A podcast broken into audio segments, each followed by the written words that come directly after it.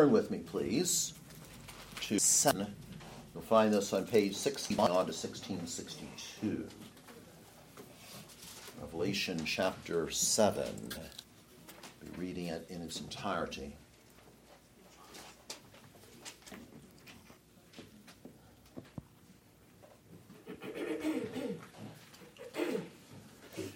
Revelation chapter 7, starting in verse 1, page 1661 on your Pew Bible. Hear now the Word of God. After these things, I saw four angels standing at the four corners of the earth, holding the four winds of the earth, that the wind should not blow on the earth, on the sea, or on any tree. Then I saw another angel ascending from the east, having the seal of the living God. And he cried with a loud voice to the four angels to whom it was granted to harm the earth and the sea, saying, Do not harm the earth, the sea, or the trees, till we have sealed the servants of our God on their foreheads. And I heard the number of those who were sealed 144,000 of all the tribes of the children of Israel were sealed.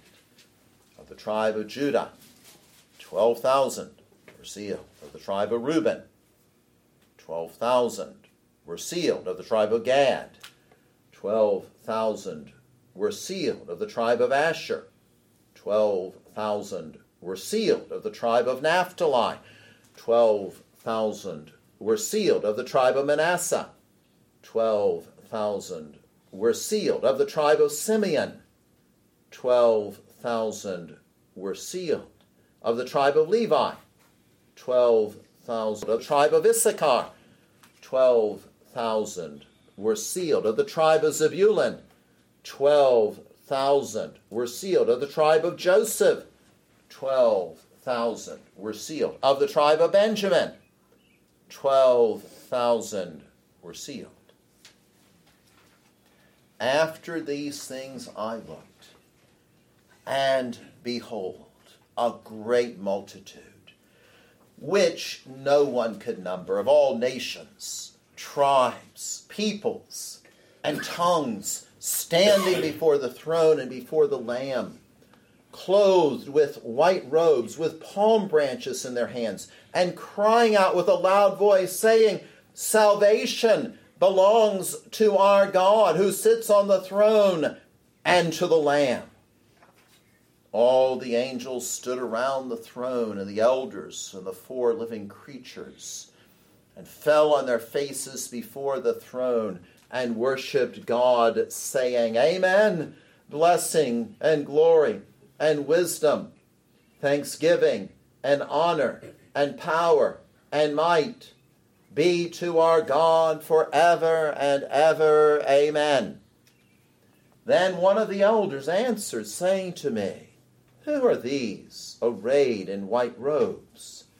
And where did they come from? And I said to him, Sir, thou knowest. So he said to me, These are the ones who come out of the great tribulation and washed their robes and made them white in the blood of the Lamb.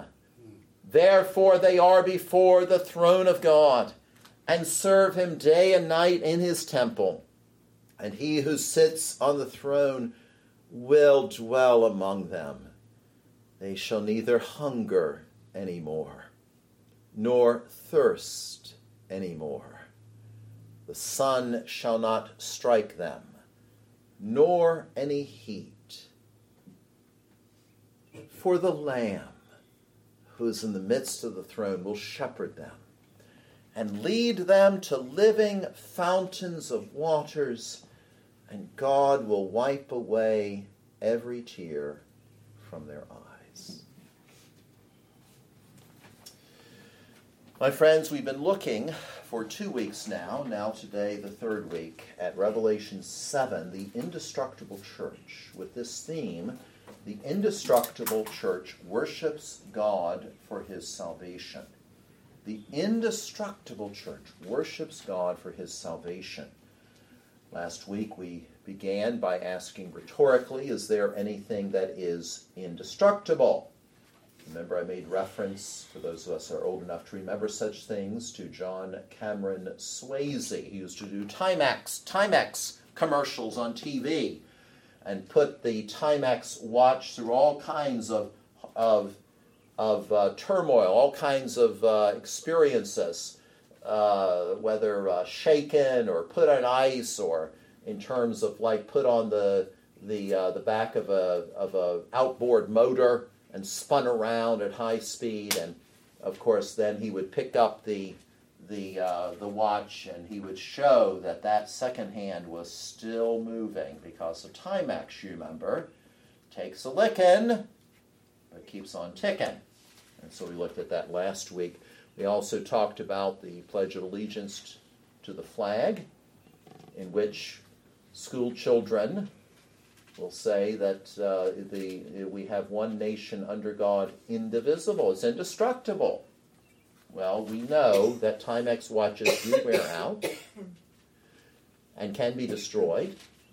And we know that empires come and empires go, including the United States of America, the American Empire. None of these things will last forever. But there is something that will last throughout all the ages, and it is the church of the Lord Jesus Christ. And that's what chapter 7 of Revelation is telling us. We're in the section then on the seven seals, that sealed scroll, that sealed book with seals on it which no one can open except for one. It is the lion of Judah who is also the lamb.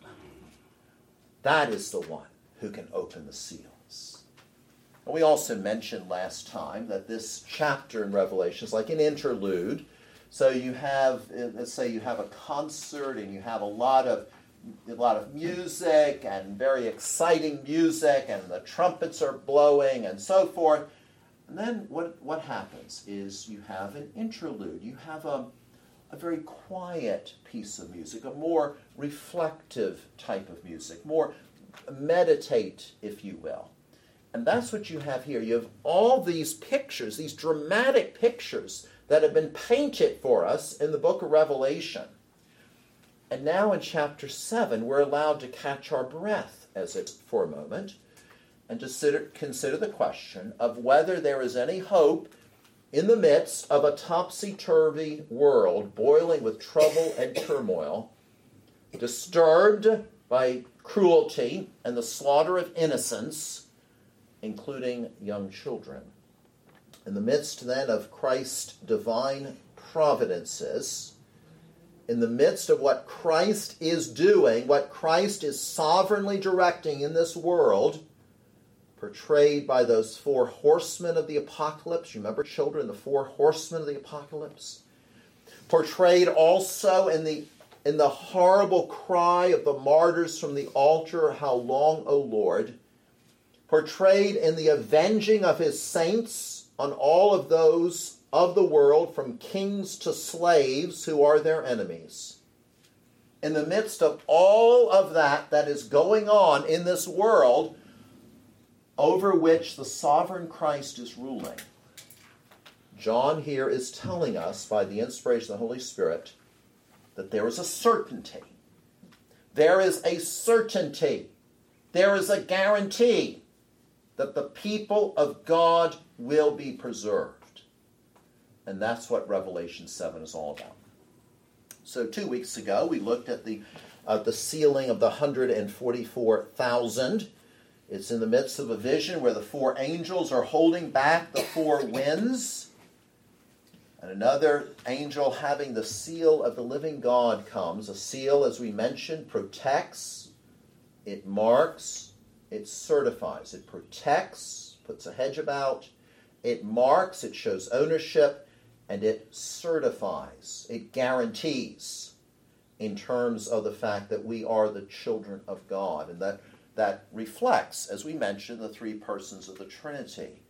That God the Father is our protector, Christ is the one who seals us with his own blood, showing that we have been bought with that blood, and the Holy Spirit certifies that we belong to God. 144,000, as we mentioned, was symbolic. It is symbolic. It's 10 times 10 times 10, 10 being a number of perfection, times 12 times 12, times 12 squared. It is symbolic. It's a number of perfection showing God's perfect work with regard to these people that are his elect. Not literally 144,000, but a symbol of that, of all the people of God. And last week we considered the worship before the throne, the multitude before the throne, those that are in great number. And of course, there is a, it is a universal crowd. There is there is a universality here. It's all it's people, as we note it of all nations, tribes, peoples, and tongues, all groups, all ethnic groups, or we could say all races, if we want to use that term. All of them together having white robes, pointing to righteousness, the righteousness of Christ, pointing to holiness being worked out in their lives, pointing to the victory that they have in Christ. And the palm fronds, like what you remember from Palm Sunday, the palm fronds showing victory and salvation. And what are they doing? They're engaged in this enthusiastic, exuberant worship, praising God and the Lamb, Jesus Christ, for salvation. The angels are those that are surrounding the throne, and the, the 24 elders and the four cherubim. What did they do? They fell on their faces and they worshiped God. What is the content of their Amen? So let it be. And then they give the sevenfold praise, blessing, and glory, and wisdom, thanksgiving, and honor, and power, and might be to our God forever and ever. Amen. I want to pause here then just to talk about some lessons on worship that are very important. First thing we notice in terms of worship is that it is God centered. It's not about you, it's not about me, not about the preacher, it's not about our emotions, it's not about our feelings. It is God centered And being God centered, it also means that we are to do that which God wants us to do in worship, not our own ideas. Secondly, in heaven, our worship will be perfect. We offer up worship here, and we're, as it were, caught up to heaven. We're caught up, as it were, into the heavenlies with Christ as we offer worship in the presence of the angels, but we're not perfected yet. In heaven, our worship will be perfect, even though here on earth it is not perfect. But in heaven, someday it will be perfect. Thirdly, worship is being in God's special presence. That is to say, it's being before his throne. It's being before the very throne of God. And you see, we take worship so casually, especially, if I may say so, our private worship. How many times do we pray before a meal? Well, we try to pray every time, right? But how many times do we really pray before a meal? See, it, it sort of becomes a habit, doesn't it? But we need to realize that when we come, when we offer worship to God, such as in prayer, even before a meal, it means coming into the very presence of God. Mm-hmm. Therefore, we need to pause. We need to think about what we're doing and not just do it. And fourthly, notice something very important that we are united in our worship no matter what our ethnic background.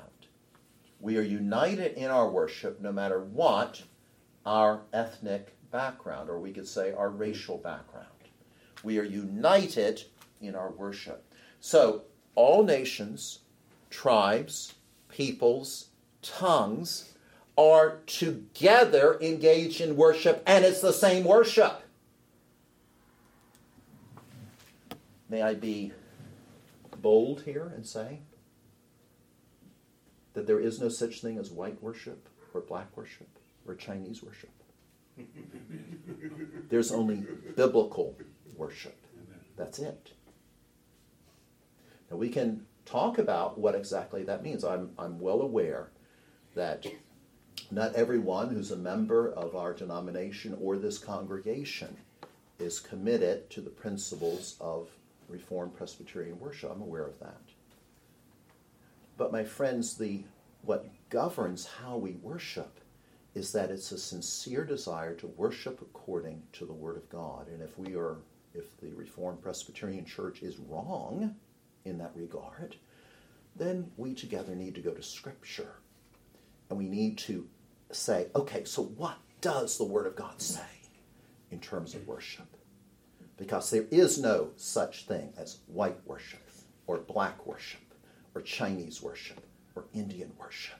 It is the worship of God by, which is offered by people from all nations, tribes, tongues, peoples. And so we are then to be united. Notice ethnicity, let us say, our racial backgrounds, color of our skin, whatever, the way, you know, certain characteristics, those things are not done away with by the fact that we're saved. Some of us are white, some of us are black. That's the way God made us. Praise God. Okay? Ethnicity is not taken away by the fact that we are all saved. But cultural considerations do not determine then the content of worship. That's part of the point of the church is that we are all in this together as we are submitting to the Lord Jesus Christ, to his kingship, and as we are offering the worship that he has commanded. Well, we see the sealing of the 144,000 and the worship before the throne, and now we come to the multitude of saints. The multitude of saints, starting in verse 13. Notice this question and answer here. So one of the elders asked, Who are these who are clothed in the white robes, and from where have they come? And notice the, the angel um, or the elder didn't ask because he didn't know the answer. That wasn't the point. Rather, he was challenging John and his knowledge. And so John answered, My Lord, thou knowest, you know. And now we come to the identification, as, as the elder says to him, the identification verse 14. Who are the multitude here? Well, first of all, they are those who have come out of the great tribulation. They've gone through it, they've gone through the trouble, but now they are out of it. Now they've come through it, they are out of that. They've passed through that difficult period. Not only that, they are those who have washed their robes and made them white in the blood of the Lamb. So, notice the actions here. First of all, they've washed their robes, their clothes. They've washed their robes and they've made them white. Now, notice then that there is an active side to salvation.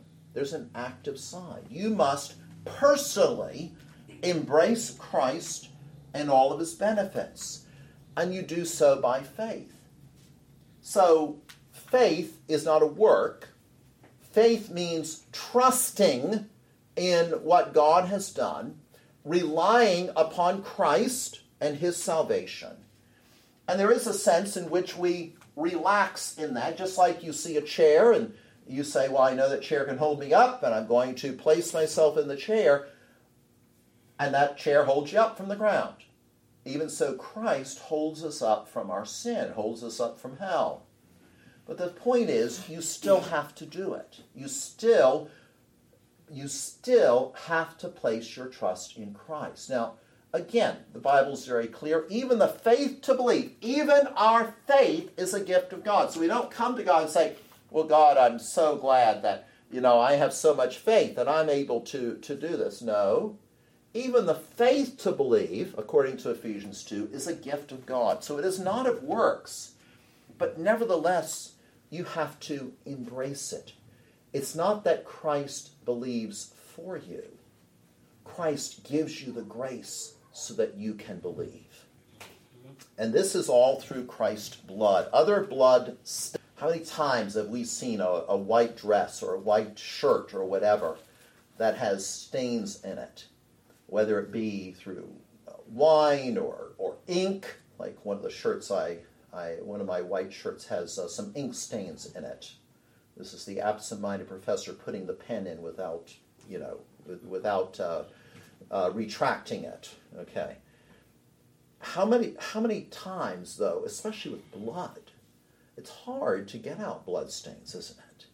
But what's amazing is is that the blood of Christ washes all the stains away and makes us whiter than snow, as Isaiah says.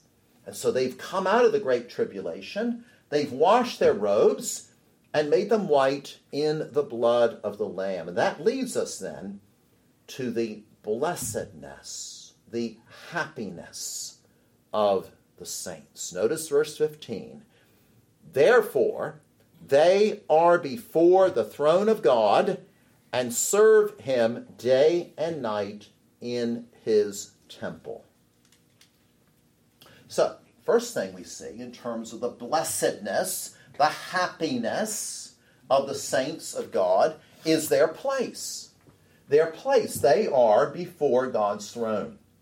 As a matter of fact, He is the one who dwells among them. You know what he in the Old Testament? How did he do this? He spread a tabernacle for them. He spread a tent for them. God tabernacles with his people. God meets with his people. He spreads a tent. You see this in Leviticus chapter 26 in terms of one of the feasts. We, we read this in other places, such as uh, Ezekiel, the prophecy of Ezekiel, uh, chapter 37, verses 26 and following. God says, Moreover, I will make a covenant of peace with them, and it shall be an everlasting covenant with them. It's eternal. The church is indestructible. I will establish them and multiply them, and I will set my sanctuary, my dwelling place, in their midst forevermore. My tabernacle also shall be with them. Indeed, I will be their God, and they shall be my people. The nations also will know that I, the Lord, sanctify Israel when my sanctuary is in their midst forevermore. So we have the tabernacle, the temple of God. But here, notice that they are before the throne of God. That is where their place is. They are before God's throne. They indeed are in his temple. But not only are they happy in their place, they are happy in their employment. They are the ones who are serving in his temple. Just like the Levites in the Old Testament. That priestly tribe, the tribe of Levi, the ones who, who would sacrifice the animals, the ones who would um, do all of that ceremonial worship in the Old Testament, they were, they were in the tabernacle or then in the temple of God. The place where God showed himself to be. The place of God's holiness. And the saints are doing this. They are serving him, notice, day and night. Day and night. That is to say, without weakness, without drowsiness, without weariness. They have the strength, as Isaiah 40 says, to mount up like uh, uh, uh, on wings like eagles. They're given renewed strength. They're able to do it day and night, and indeed continually. We'll sing at the end of the service today one of our favorites, Psalm 134, uh, which talks about those who are serving in the temple of God. And in Psalm 134, we read, Bless the Lord. Bless the Lord, all you servants of the Lord, who by night stand in the house of the Lord.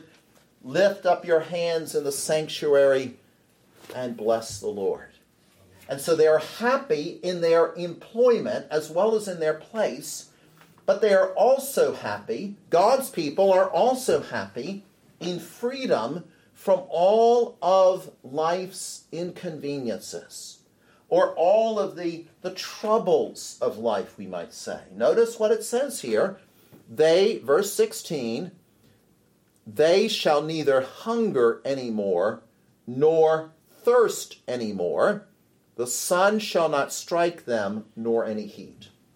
So, God's people, you see, are going to be free from want and from sense of want. That is to say, hunger and thirst. How many times do we get hungry? You know, if we miss a meal, our stomachs start growling, don't they? If we miss a meal, maybe it's a really hot and thirsty day, and we get thirsty, if you will. And you know, what's interesting is that it's not that we won't have any more desires in heaven, but they will be satisfied immediately. They shall neither they shall neither hunger anymore nor thirst anymore. And even from sickness and pain we will be free. The sun won't fall on them uh, nor any heat. The sun will not fall on them, nor any shall not strike them, nor any heat. Now, today we read from Isaiah chapter 49. And it was a long passage, I realize that, but let's go back there just, just for a moment and look at Isaiah 49. Very interesting passage because, among other things, it's telling us I mean, it has very similar themes to what we find in Revelation. For example, it's saying that Christ, you notice in verse 6, Christ will be given as a light to the Gentiles. At verse 6, it's too small that you should raise up my servant to raise up, or uh, that you should be my servant to raise up the tribes of Jacob and to preserve the and to restore the preserved ones of Israel. I will also give you as a light to the Gentiles that you should be my salvation to the ends of the earth. See, there, there's this universal theme, isn't there, in terms of this? And then notice also, as you come to verse 10, they shall neither hunger nor thirst, neither heat nor sun shall strike them, for he who has mercy on them, even by the springs of water, he will guide them. Isn't that interesting? It's a quote from Isaiah 49, verse 10, what we have here in Revelation 7. And of course, this shows God's grace by means of the Redeemer, his servant, his servant, Jesus, and that Jew and Gentile alike are included in that blessing.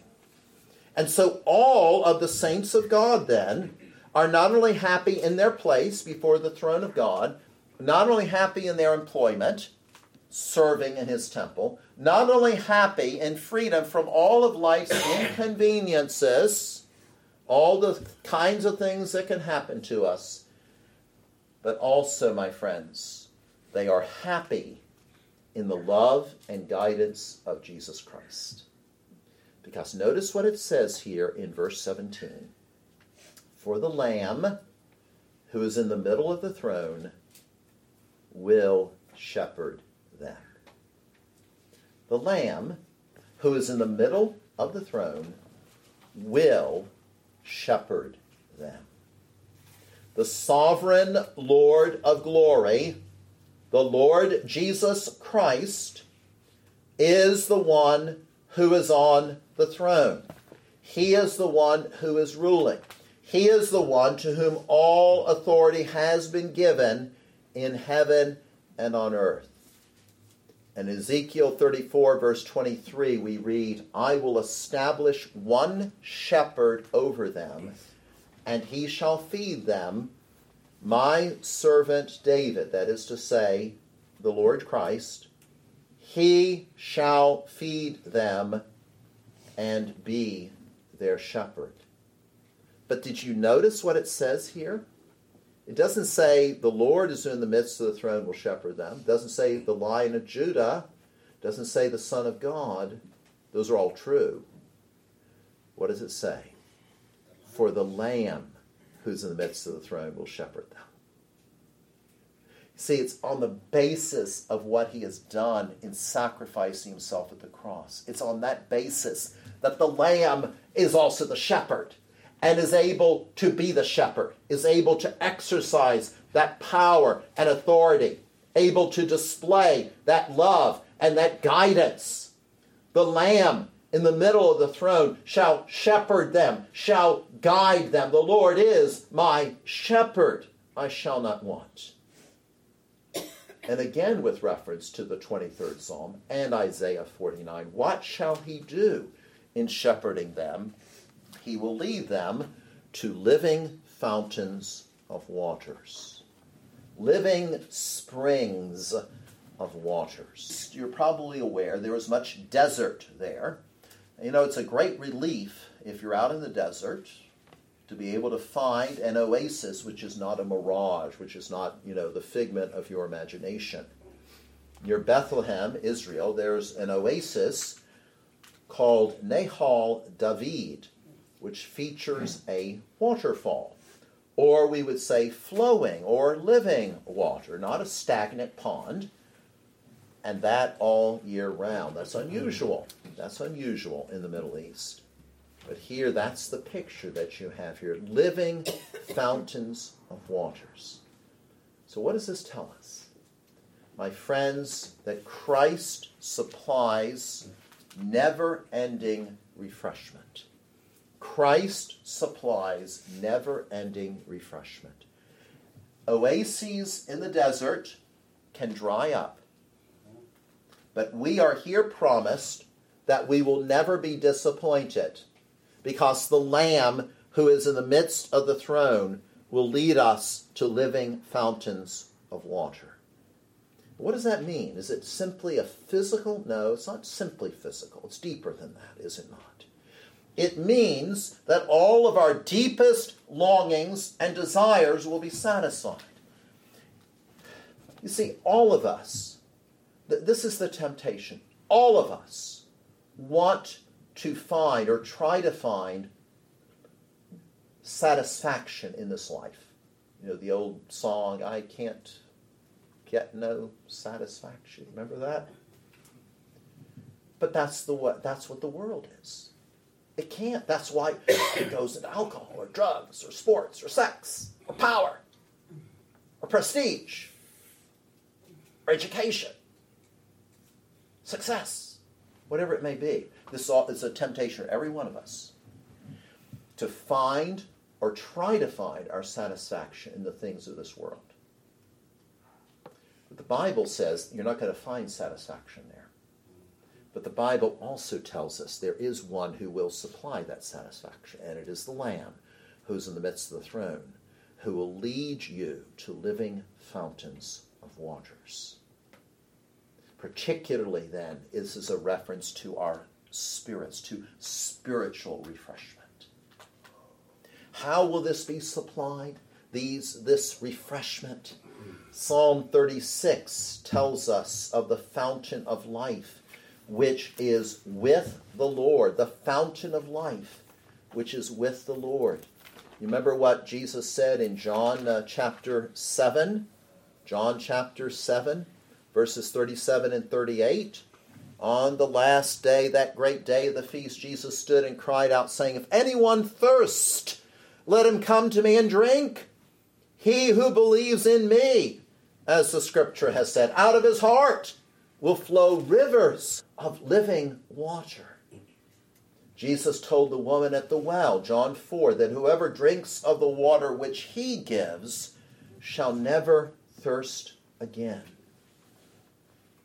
But you know, what's interesting about this is we do have this need. But the glory is is that the need is met. We do have this need. Notice it is for the thirsty that living waters makes sense. It's for those who know what their need is. That's the point, isn't it? You have to know your thirst. You have to understand your need including your spiritual need, particularly your need of Christ. In Revelation 21, verse 6, Jesus said to John, It is done. I am the Alpha and the Omega, the beginning and the end. I will give of the fountain of the water of life freely to him who thirsts. Revelation 22, verse 17, the very end of the book, and the Spirit and the bride say, Come, and let him who hears say, Come, and let him who thirst, let him who thirst come. Whoever desires, let him take the water of life freely. So, my friends, I would just ask you at this point are you thirsty? Do you have a genuine spiritual thirst, knowing that it is that that thirst can only be slaked through Christ, indeed provided by Christ's death and resurrection? So not only do we see the blessedness of the saints by being happy in their place, happy in their employment, happy in freedom from all of life's inconveniences, happy in the love and guidance of Jesus Christ, including his providing living water, but happy in deliverance from sorrow, because we read the very end of this chapter, and God will wipe away every tear from their eyes. God shall wipe away every tear out of our eyes. Of course, there's another side to this too, isn't there?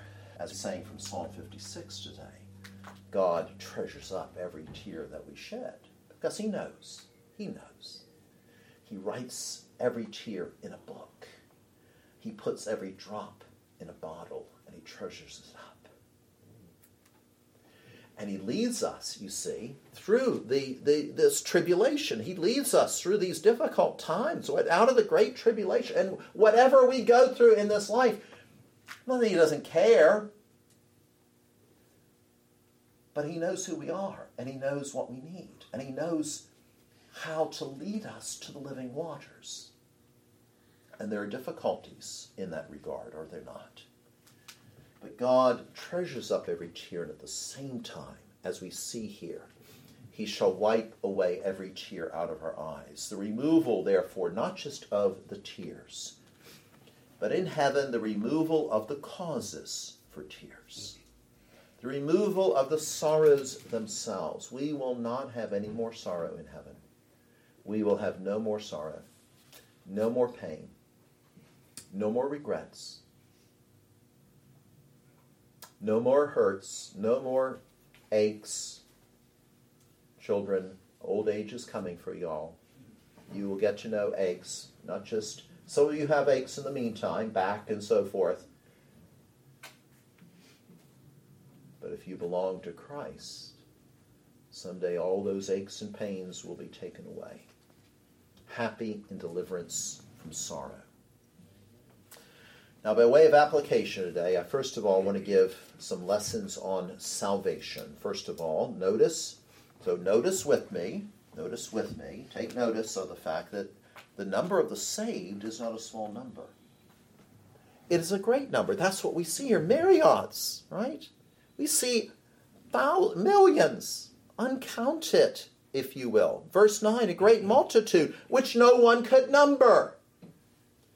In other words, Christ's death on the cross paid the price for an uncountable, from our perspective, an uncountable number of people.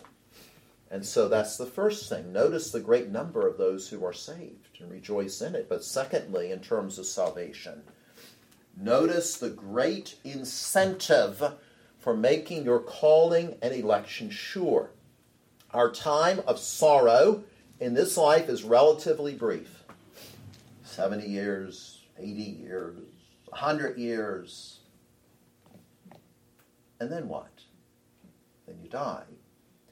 And then you face eternity. How long is 80 years, children, in contrast, in comparison to eternity? It's like that. It's like a snap of the fingers. It's like a drop in the bucket of an ocean. And even that doesn't quite tell the story because eternity literally is without end. It literally is infinite.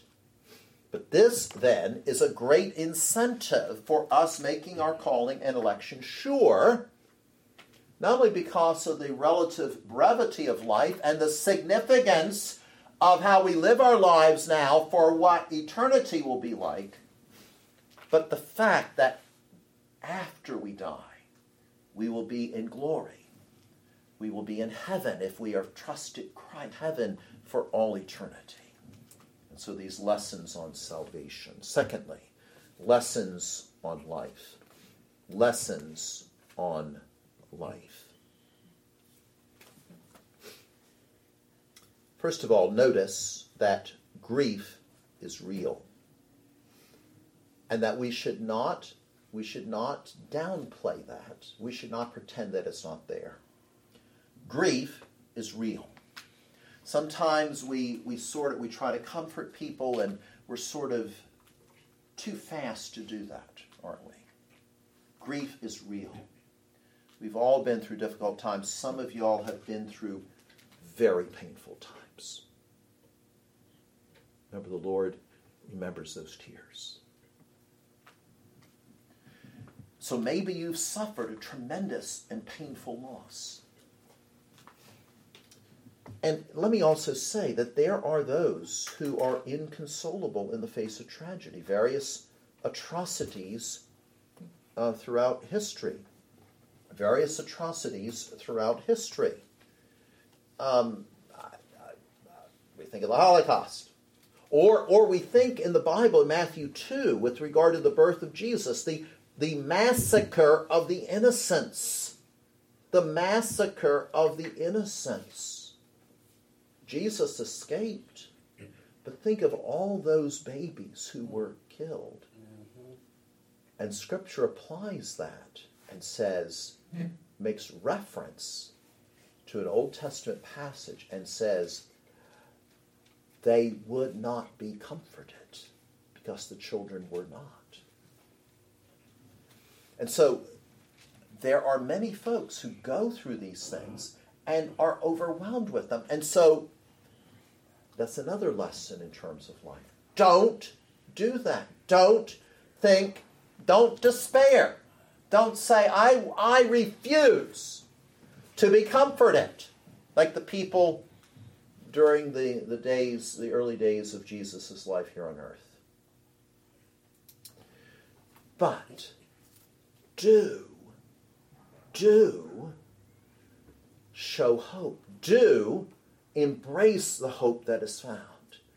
For Christians, you see, are called upon to grieve, but to grieve as those who have hope. Some of y'all may be aware of J.R.R. Tolkien and his book Lord of the Rings with regard to the, the hobbits, right? And in that book, in that book, towards the end, one of the characters says, You know, I, uh, Gandalf, I thought you were dead, but you're not dead. You're alive. The resurrection, you see. And it is said in that book everything sad will come untrue. Everything sad will come untrue. Everything all the, the sad things, the horrible things, the gut wrenching things. Someday, they'll all be put right.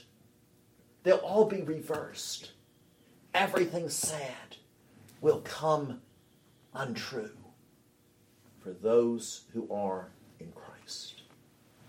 Now, my friends, the world may mock this as just so much talk.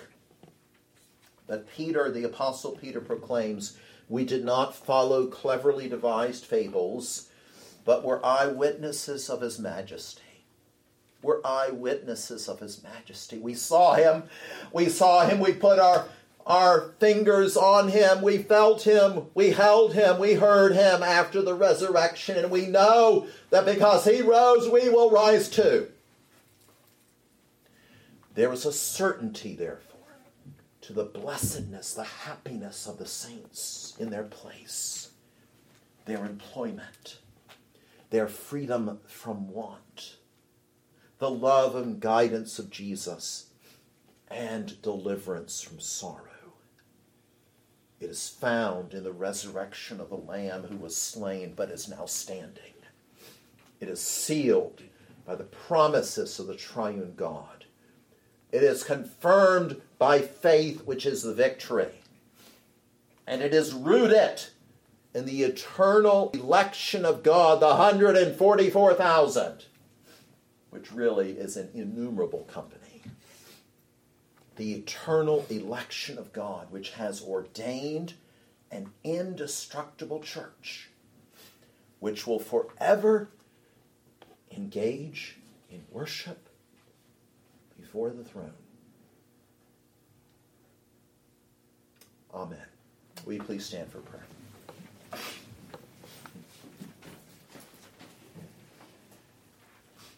And now, our Father, we pray that thy Holy Spirit would take this word and would apply it to each one for the glory and honor of thy Son, the Lamb, the Lamb of God, the Lamb who was slain, the resurrected one, the one who provides us with living water.